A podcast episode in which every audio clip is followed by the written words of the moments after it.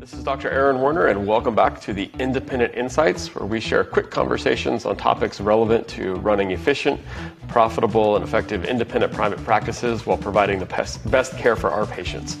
Thanks to Vision Source, whose mission it is to enable independent optometrists to achieve their full potential, for supporting these conversations.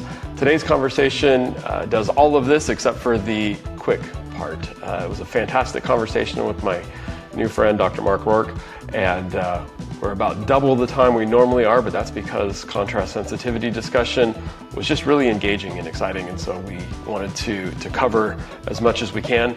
We talked about a lot. We've added a lot of links into the show notes so that you can follow along, so check those out.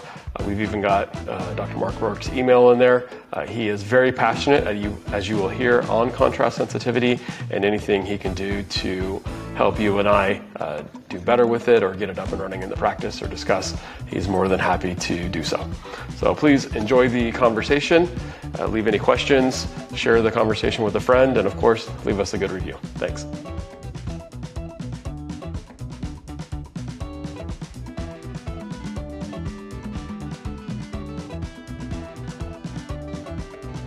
You've got the academic background. In fact, I saw on your office website that you spoke at the Ocular or Brain and Ocular Nutrition Conference in Cambridge. So it's one thing to speak around the U.S., but an invite to Cambridge is a pretty big deal. And so you've managed that, and you're in private practice. So you hit two things I'm excited about. Yeah. Well, thank you. Yeah, and cool. I think whenever we talk about incorporating something new into our protocol, I think, as eye care providers, there are so many things vying for our attention. There's new technologies being introduced, all the time, very frequently, many more on the horizon, and we have a limited time with each patient. So, we can be creatures of habit. We have set protocols, and it can be challenging even to convince a provider to add another, test into his regimen protocol, and you have to be convinced, and should be, that the information you're obtaining is worth the time and effort that you spend, and that it's going to be a good investment for your practice and improve patient care. So I'm going to try to demonstrate through this talk today those points, and I'm open to, again, questions anytime along the way. Awesome. Well, let's jump in and get started. So let's just talk about visual performance in general. What do we mean when we talk about visual performance? So I think a good definition is just the ability of the visual system, when it's stimulated by light energy, to gather, to process information, and that leads to the perception of multiple aspects, different aspects of the visual world, and allows for the neurological integration of what we see with other body systems. So there are lots of different ways we do measure visual performance. In our office, we can measure glare before cataract referrals. We do photo stress, dark adaptation, color vision. We can do visual fields. Those are all forms of visual performance measurements. But another key measure that we all do and should do is measuring visual acuity. So that's a routine thing that everybody does, and as well we should. What we maybe tend not to do and really should be doing as well is another very important measure of vision that is known as contrast sensitivity, that's actually more closely related to real-world visual function. So if we just think about visual acuities, what are we doing here? We're looking at and measuring the eye's ability to resolve high contrast targets, typically, black on white. So that's a pretty easy measure for most patients. It doesn't challenge them maybe as much. It's great for refractions and for determining changes in focus. It's not really as uniform as you might like it to be in chart designs and methods of testing. But the most important thing really is the ability to function in activities of daily living cannot be reliably predicted based on visual acuity readings alone. And there have been some attempts to make visual acuity charts better. Designing things like the ETDRS chart, where you have a uniform series of these specific letter optotypes that are designed and selected to be equally legible. We call them the Sloan letters. And that helps, and you can have uniform spacing, again, logarithmic steps and all. And that's helpful, but it still doesn't eliminate, doesn't remove all the limitations of visual acuity testing. So If we just talk about contrast sensitivity testing to contrast it here, we would define it, and we usually express it in terms of a contrast sensitivity threshold. So that's really the minimum difference between the luminance of the target and the luminance of the background that's required to recognize the target.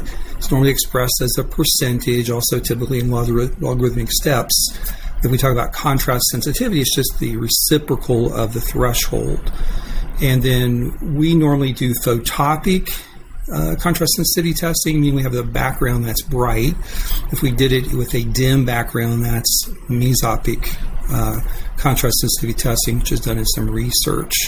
But what we're really finding here is we're determining or defining the border between what's visible and what's invisible. So we're taking a target, a letter, let's say, and we're making it fainter and fainter and determining how faint we can make it until it's invisible to the patient. Historically, it's interesting. We might think, well, contrast sensitivity has been around for a few years, but many people don't realize it actually was looked at and measured back in the 1700s, early 1700s, in France by a scientist named Bouguer. And he had two candles and a screen and a wooden rod. And one candle was close to the screen, provided uniform illumination, and then the other candle was behind the rod, which was close to the screen, and cast a shadow. And you could simply back away further and further until you could no longer detect the edge of the shadow. And that was a way of measuring contrast sensitivity, a lot more cumbersome than the ways we have now. But interestingly, this early research in the human eye reported a threshold of around 1.6%, which, as we'll get to, is actually very similar to the measurements we're getting today. So it's just kind of interesting, the history of contrast sensitivity. And I think it's probably had last 50 years or so, it's been used somewhat in research, but again, really hasn't made it, I think, into mainstream optometric care for being a part of our normal testing procedure. No, that's super interesting, the history. It just made me think that we use it frequently, and I didn't dawn on it earlier with infants and the infancy and their forced choice test, right? Those are all, at least the instruments we use are all contrast sensitivity tests. Yeah, so cool. How do you explain contrast sensitivity when you're talking about it to patient? Yeah, that's a great question. What's a quick bullet point? So really it enables us to see edges and borders in a scene. So in our visual system, we have a wide range of different light intensities, levels of contrast that are presented to us in the everyday world. So we can identify, the edges, borders, and the characteristics of the facial contour, things like that, when we have good contrast sensitivity. And then when we have things like cataracts or macular degeneration that develop over time, sometimes our visual acuity measurements are fairly similar. They're fairly stable over time. And we really need a tool that more accurately captures the response of our visual system as things change. And it's a much more sensitive way to determine what kind of visual impact those diseases, and it could even be lack of good macronutrition, what kind of impact is that really having on our visual performance? And contrast sensitivity is an excellent tool to determine that. Cool. So this could really help us understand that unhappy 2020 or 2025 patient. Absolutely. Yes, I think that's a real important way this technology can be used. If we think about it, contrast is so important in our visual world. So think about walking down a set of steps in a dim environment that are carpeted, say black carpet. It'd be very easy to trip and fall because there's so little contrast. But now if you take a piece of white tape and you put it along the top edge of each step, you can easily see where you need to put your foot. You're much less likely to fall coming down the stairs because you've got that contrast. So again, the stability to function and activities of daily living, it's highly dependent on our ability to perceive this contrast in our environment when we're driving. Hopefully we have, arrows that are white on the black or dark pavement. why are they white instead of gray? Well, we want to enhance the contrast so we can see them better. So really, I think it's worth the effort to do contrast sensitivity testing because if you have poor contrast sensitivity, it increases the risks for falls, it increases the risk for automobile accidents. And it's also associated with glare and other visual complaints, even in those who have good visual acuities. And we may not be able to understand or explain the patient's complaints unless we measure their ability, their contrast sensitivity. And again, among older adults, if we think about one of the leading causes of accidental injuries and deaths in the U.S., it's falls. So 1 in 3 adults over the age of 65 falls every year. And impaired contrast sensitivity is one of the strongest visual risk factors for falls. There are patients who have cataracts with pretty good visual acuity. They may not complain even a whole lot. And I've had this happen as I've measured it in my practice. I look at their cataract, and sometimes it's kind of on the borderline. Does this patient need cataract surgery now? How much is this really impacting vision? When I measure contrast sensitivity and I find it's poor, it's worse than 5%, higher than 5% on the threshold, I know that if that's the only pathology that is causing changes in vision, I know that patient needs cataract surgery. And so it helps you really understand which patients you need to be more proactive with in regard to their management for surgery and those kinds of things. Very cool. If we just talk about how to measure it, it's been done historically a couple different ways. So you can measure it with sine waves, where you have these light and dark bars, and they change gradually, kind of in a sinusoidal fashion, to create a complete cycle. And you can, pack those bars very tightly and create a high spatial frequency, which is like a small target, if you will. Or you can spread those bars out to more intermediate spatial or low spatial frequencies. So that's been done historically, and you can take those sine waves and you can reduce the contrast. You can orient them in different directions to determine whether the observer is able to still see them and identify them. So that's been done in a lot of research. But I think really clinicians and patients are used to letters. So you can also measure contrast sensitivity, which is how I do it, with letter targets.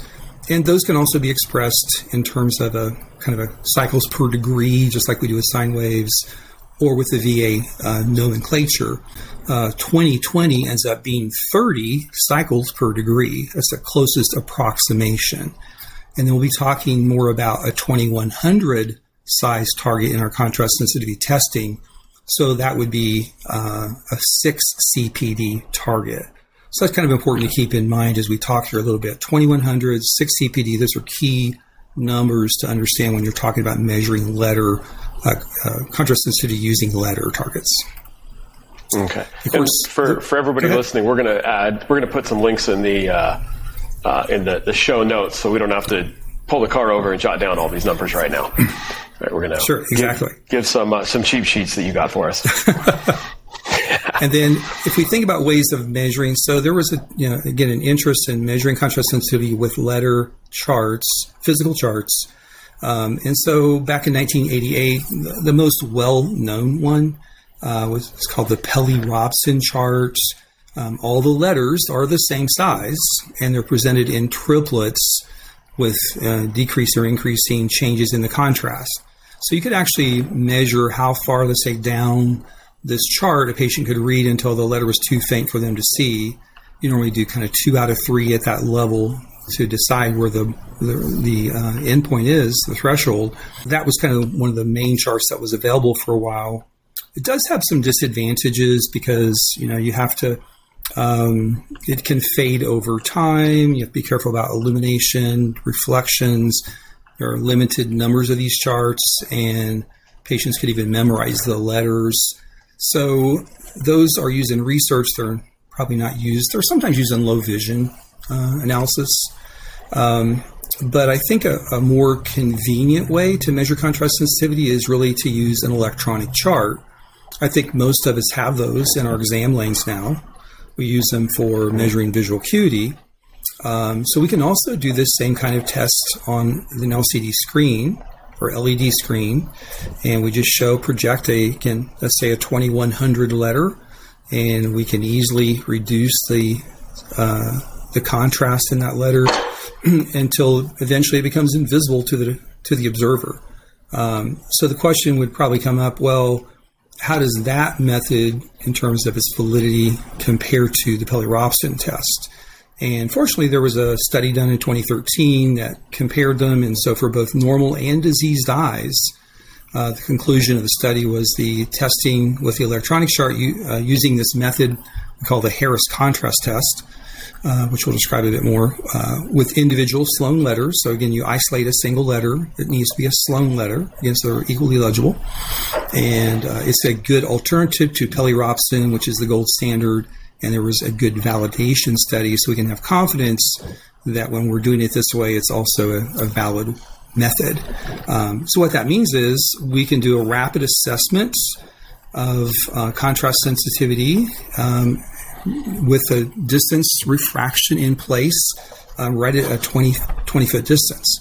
And then the question is probably going to be asked, well, what target size should we use? So you can do a contrast sensitivity test at each different letter size and create kind of a curve. But from a practical standpoint, that's not going to work in my clinic. You need to be able to do it efficiently. It would take a long time to do it multiple times, all different letter sizes. So what target size should we measure? So we can find some research from Osley and Sloan from 1987. And in their study, they compared to other factors that were predicting performance, including age. Contrast sensitivity test, or contrast sensitivity at 6 CPD or 2100 is the most strongly related to real-world vision and the ability to detect and identify faces, signs, objects, real-world things. And I think the real interesting thing in this study too is that although it's still an important measure, visual acuity was not a significant contributor in this study. So that helps us understand how important contrast sensitivity really is in perceiving the world, in our visual world. And then if you look at that 6 CPD, so if you take, let's say, a sine wave pattern, you can change the size of the spatial frequency from high to low, and you can also make each of those very faint. You can go fainter and fainter. You can create a curve. But what you're going to find here is the visual system shows the highest contrast sensitivity or the lowest threshold to the intermediate target sizes that would correspond to this 2100 or a bit larger letter size. So knowing that's like the peak area of sensitivity in our visual world. So everything below this curve, if you can imagine a curve, it's kind of almost like a bell-shaped curve, everything below was seen by that observer when the test was done. And everything above that line is invisible. So if we can do something that improves contrast sensitivity through nutrition, through cataract surgery, through other means, we're actually raising that whole curve upward. And we're increasing the size of the visible world. And some of the things that were invisible before are now visible, which is pretty cool. That's cool. That's really cool. So, when we measure visual acuity, we're looking at high contrast targets that are very small. So we just aren't capturing that important part of the curve, if you will, unless we test these larger targets and do contrast sensitivity testing. So when I do this in my exam lane, I can go through those steps. And there'll be some handouts here available as well that will be listed. But basically, we're going to measure this contrast sensitivity in our exam lane monocularly. We'll do it one eye at a time. We're going to have the best distance prescription in place. And we do not want to do the test with a dilated pupil. So we want our pupil in its normal size, undilated. We're going to turn the room lights off. We don't need it blackened in the room. We just want it to test in a dim room. And that's what actually matches the way the screen calibration and the contrast sensitivity thresholds are measured in the testing process. So we're going to isolate a 2100 or 6 CPD Sloan letter on this properly calibrated electronic chart. So it's very important if you're going to be doing this that the background illumination is set to a certain level. So some manufacturers, you would need to talk to the manufacturer. I use the M&S system. Then they have the properly calibrated background. And so you project a 5% contrast letter, or letter with 5% contrast. You ask the patient, can you see this letter? Sometimes I'll tell them what it is just to get the thing rolling. Can you see the faint Z? And then if they say yes, you just decrease the contrast. And you ask the patient again as you go to identify the letter. As you get close to the threshold, you have to allow a few seconds for the response to occur. It takes a little while for the patient sometimes to visualize it. And then you simply record the lowest level of contrast, where at least 2 of 3 of these random letters you presented are correctly identified. And you document that result for each eye. You might put, CST at 6 CPD for OD is 2.0%, for OS is 2.5%. So you're basically testing the single intermediate target size. It takes about 1 minute per eye. So that's the time investment you're talking about. But it does add essential insight into the patient's real-world visual performance that really was not captured with high contrast visual testing alone. If you find a big difference between the two eyes in the absence of known pathology, that's going to require an explanation, just as it would if you found a big difference in visual acuity between two eyes without an obvious reason. So it's going to alert you to a lot of information about how the patient is seeing.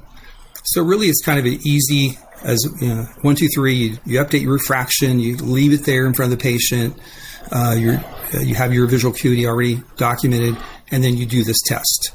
So I just do this at the exam end of each refraction in the exam lane. And again, I've gotten so accustomed to doing this test, I really can't imagine not having this information now. I've gotten so accustomed to it. I feel so like you're doing on everybody then, just routinely, or do you? Yeah, I mean, young children know. But definitely teenagers can respond to the test, and most adults. So the great majority of patients, you certainly can do this test on and can get some valuable information in a short period of time. So I think one of the important things anyone who's starting to do this is going to need to understand is, how do I interpret these results? Patients, we all understand visual acuities, are all versed in that. Patients are used to that. The patients, by and large, have never had this test done. They're intrigued by it. And then you want to tell them about the results. So I have a contrast sensitivity guide that I use in the exam lane. It's a laminated guide that I created with MacuHealth's help. And this guide, I would strongly recommend you get a copy of it for each of your exam lanes. It is available through MacuHealth. I do speak for MacuHealth. I've done that for a number of years and really appreciate their products. And they made this contrast sensitivity guide available to anyone who wants it. You can get it through your sales rep or call their customer service. But it will show you some pictures illustrating impaired contrast versus excellence. And you'll see arrows along the bottom that will help you understand, and you can show the patient on the chart where they scored. It's color-coded, so green is good and red is bad. And then you have kind of a variation of colors between, and these are all set in 0.1 logarithmic steps. So the reason we do that, when we go from 2020 to 2025 in our visual acuity charts, that's 0.1. Logmar step, and then from 2025 to 2032 and 2032 to 2040, those are all 0.1 logarithmic steps. So we've kept the same convention in expressing contrast sensitivity thresholds. And then if you look at, what's normal or average, so we would generally say a score of 2 to 2.5% is considered average. That's not necessarily great. It's average, but many patients, let's say, who don't have enough macronutrition would do better if they increase their macular pigments. So generally we say the expected range, if you will, of normal for a younger patient, say 60 and below, is about 1.6 to 2.5%. And above age 60, we would drop that a line. So 2.0 to 3.2% would be considered in an acceptable or average range for patients above age 60. We would define visual impairments, meaning if your contrast sensitivity is 4% or worse or higher, the threshold is 4% or higher, then you're likely to have some significant impact on your visual performance. If you actually hit 10% contrast sensitivity or worse, that's very likely to have severe visual impact. So those are kind of the references we should be familiar with. There are some studies that show patients who have wrecks, let's say accidents. You take the group that had accidents. If your contrast sensitivity is worse than 5%, so as we'd be measuring, let's say 6.3% in each eye or worse, you were 6 times more likely to be found in that group with crashes, that had crashes. Yeah. And if it was just one eye, it was about 3 times more likely. So there's definitely links between these measurements and real-world visual performances. One thing that you have to keep in mind when you're measuring contrast sensitivity is, just like visual acuity, it's a non-specific test. So it could be reduced. You could get a poor number for a patient who has perfectly healthy eyes and everything you can check, but they have very poor macular nutrition. Their threshold may be elevated. It will also be reduced in numerous disease states, such as cataracts, AMD, Fuchs dystrophy, on and on. You could name things. Dry eye with central corneal staining. There are a lot of things that impact it. So as clinicians, we have to, when we see this number and we see it's reduced, we have to investigate and figure out, what is the likely reason for this reduction in contrast sensitivity. So if we see the reduced contrast sensitivity, and I think on dry eye it makes perfect sense, right? Central corneal staining, we clear that up, we clean it up with tears and other treatments. We would expect it to probably improve quickly once the staining is gone. What about with on those that have low nutrition, ocular nutrition? Yeah, that's a great question. How quick do you see the change when you bring it back to measure? So, I would say it will vary. One of my interesting cases was a 23-year-old myopic female. She came in with chronic complaints of chronic night glare, gotten worse the last several months. She had some family history of AMD, and she was kind of worried about that. She was in good health, just some migraines, things like that. She got some new glasses, but she had persistent symptoms of poor night vision and lots of glare despite that. So, this is one of those 20, and she saw 20/20 in each eye. Her refraction was pretty mild. So this is one of those patients you ask, well, what do I do with this 20/20 unhappy patient? We all have these patients. So we looked carefully. We did an OPD-3, did MAPS, and could not find any pathology to explain, other than we measured contrast sensitivity and we found it was 3.2%. So for her age, that's definitely suboptimal. It was 3.2% in the right eye. It was 3.2% in the left eye. We measured it a couple of times at a couple of different visits. It was very consistent. So we talked about the potential improvement in her contrast sensitivity through nutrition. I prescribed the triple carotenoid supplement, 10-10-2 ratio. She took it faithfully every day. We had measured her macular pigment density with the instrument we were using back then, which was a macular densitometer, and it was low initially, and it started improving. But she came back in a little earlier than most patients would come back in, but she came in at 8 weeks. Okay. And she was noticing significant improvement in glare in only 2 months. And I asked her to rate that. Scale 1 to 10, how much improvement are you really seeing? She rated it as a 6 out of 10 improvement. That's impressive. And I measured her contrast sensitivity, it was 1.25% in her right eye 1.6%. My staff measured this first because I do delegate this test at times as well. So I don't always do it myself. I have staff that know how to do it too. And to be honest, I was skeptical, but I went back, I came back in, I tested it myself. I got exactly the same thing, 1.25%, 1.6%, much, much better. Now she's kind of in the excellent range. She went from suboptimal to excellent. And so, and then we tested it again at 12 weeks, a month later, got exactly the same thing. So very convincing evidence that this patient, now she had a history of a very good diet when she was younger. She was in another country. She came to the U.S. and stopped eating vegetables. And her nutritional levels went way down. And so then she was having these complaints, and then she responded extremely well. I can't promise you that every patient is going to respond that well. I wouldn't expect that. But there have been reports in younger patients of that kind of robust, rapid improvement. If you look at the CREST normal study, so this is one of the research studies I mentioned earlier that really got my attention when it came out. And the CREST study was Central Retinal Enrichment Supplementation Trial. So this study used two arms. It was placebo, a double-blind placebo-controlled study, and the active group had 10 milligrams of lutein, 10 milligrams of meso-zeaxanthin, and 2 milligrams of zeaxanthin, which we would know as MacuHealth.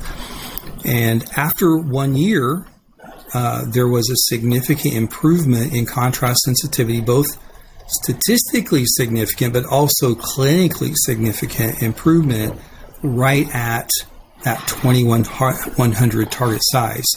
So the testing, I think they did tests at 3 and 6 and 12 months. So by 12 months in that study, there were significant improvements in a large percentage of those who were taking the MacuHealth. So that would be what I think you should set as your expectation, that it could be. You'll find likely some patients who report improvements in vision sooner than that. Mm-hmm. But I think in terms of setting expectations, a 12-month, 10 to 12-month interval before you might be able to measure improvements in contrast sensitivity would be typical. Okay. I have seen some patients who, at 1 year, nutritional supplementation really didn't show much, but they continued with it anyway, and at 2 years they did. So, I think if we could have done that study, stretched it for another year, would have been great. A two-year study, I think it just wasn't practical logistically and the cost that were right. involved. But I think it's important to stay the course when you're doing that, and that's, I think, the expectation you would kind of set for the patient. Oh, certainly expectation. I'm curious, have you in your experience seen where patients stop the nutrition? We use MacuHealth in the office as well.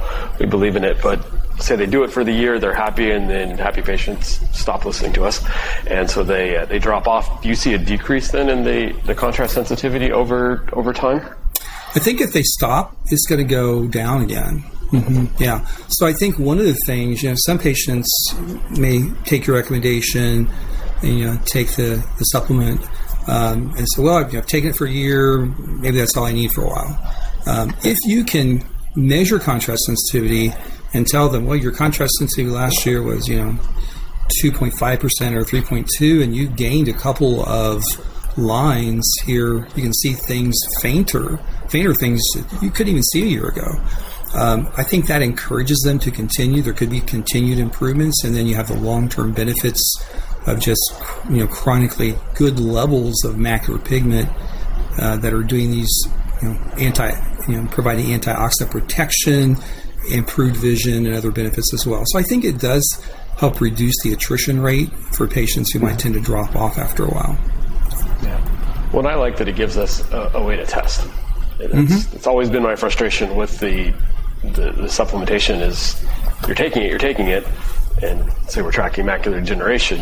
We don't want it to get worse, and we can measure by looking at drusen or maybe doing a dark adaptation.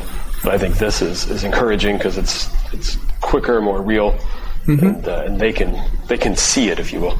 Correct. And even in patients who have non-advanced AMD.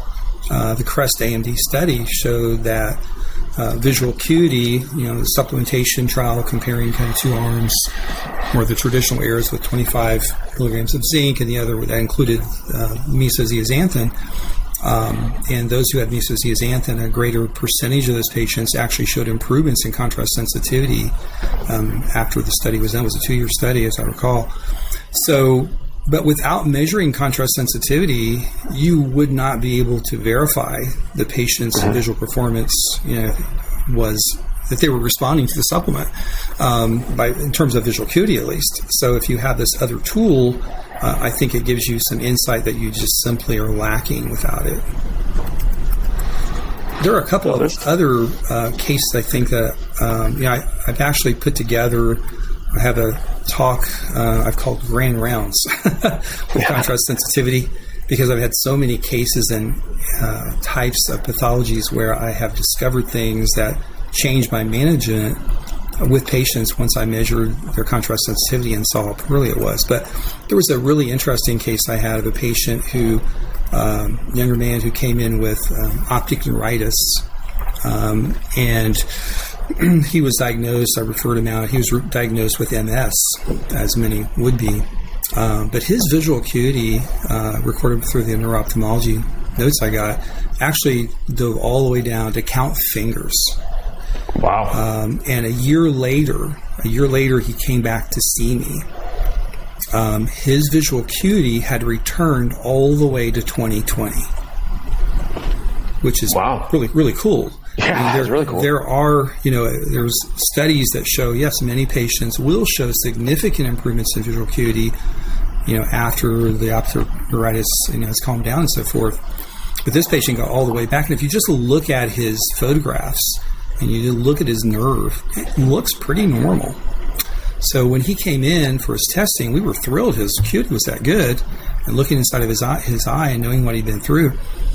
But he was complaining about his vision. He said, bothered a lot with lights and glare and different things. So 20/20, what maybe you would be tempted to say is, well, your vision's 20/20, you should be happy. But when we measured his contrast sensitivity, it was 5%. That's significant visual impairment. And that explained perfectly why he was complaining. His other eye also came back to 20/20. It was 4%. So by having this tool in the office, I could have a good conversation with him where I understood what was going on. And then we could talk about what are we going to do here? But just being able to understand his symptoms with a measure of his contrast sensitivity was a really important part of his exam. And nothing else I did gave me that information. I also had a patient, a very interesting 88-year-old female who just came back and referred out for cataract surgery. Lovely lady. She came back in. She was so happy. Measured her acuity. She was 20/20 in each eye. This was her follow-up, I think, just a few weeks after her surgery.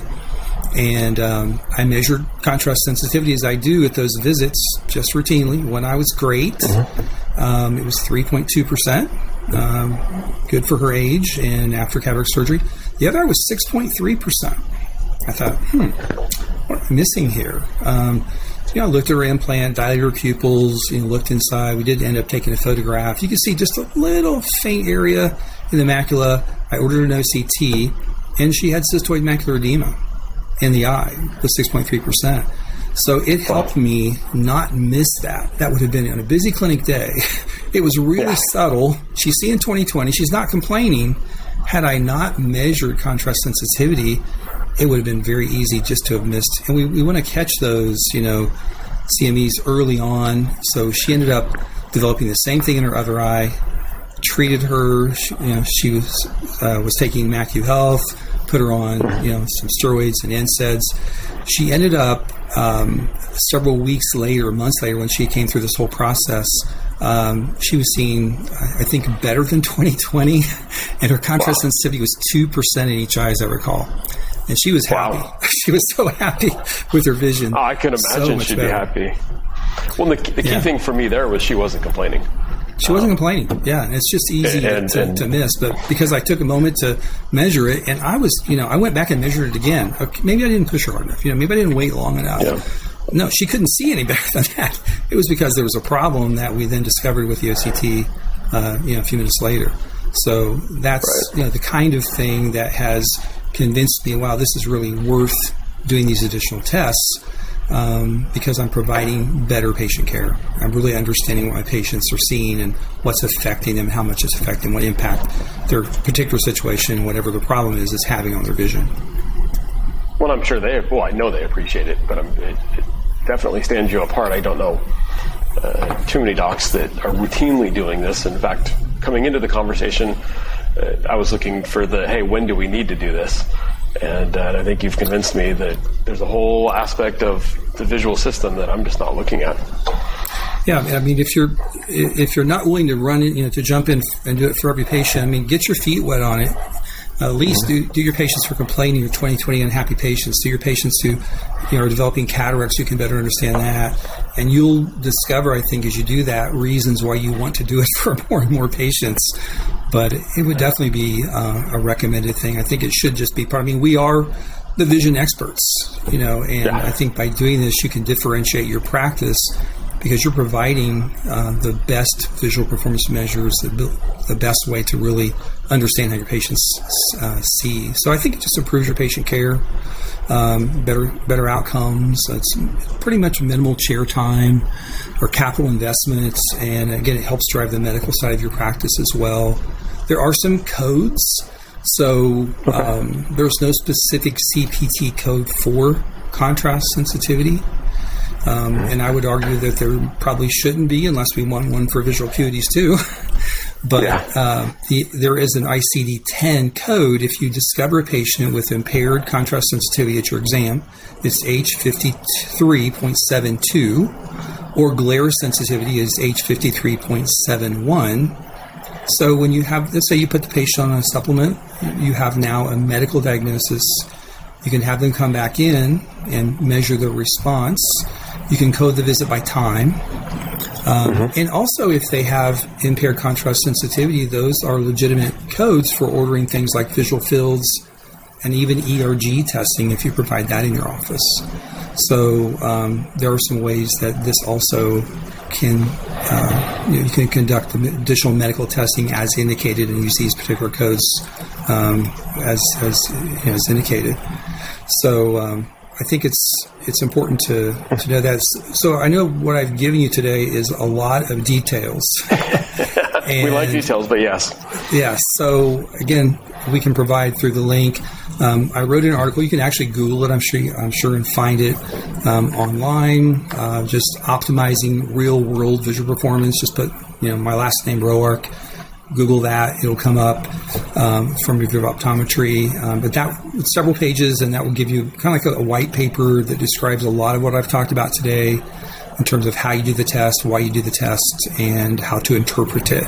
Because I think we all have to be really comfortable with doing those things before we're going to be ready to implement it. Awesome. And we will link that article in the show notes. So if you want to do the easy way and not have to Google it, you can just go to the show notes and click it, along with a couple of the other resources that we've discussed. No, Mark, this has been incredibly eye-opening, no pun intended. But I feel bad, and I've already thought of the handful of patients that I'm struggling with, or I've told that this is just the best we can do. Those, especially those young, not overly satisfied 20/20 patients. Correct. And even some of your patients who've had LASIK surgery, where their corneal topography, you see, they have some areas where they're getting a lot of peripheral, areas that aren't in good focus at the edge of their pupil. You'll find those patients, you can measure the contrast, and I've even done this where I'll give them a drop of maybe alpha-GAMP, make the pupil smaller, their contrast improves dramatically. And you can even, there's all kinds of ways you can use this tool to help various situations. And I'm actually happy to field any questions for anybody who wants to, I'd like to see more ODs doing this because I think it's such a valuable tool that we have. So my email address is just my name, Mark Roark, M-A-R-K, R-O-A-R-K .od @gmail.com. Or if you want to chat, I'm happy. You can text me at 317-410-9820, and we can set up a time to chat about this as well. So, it's an area of of great interest, and I think one I'm anxious for more people to benefit from.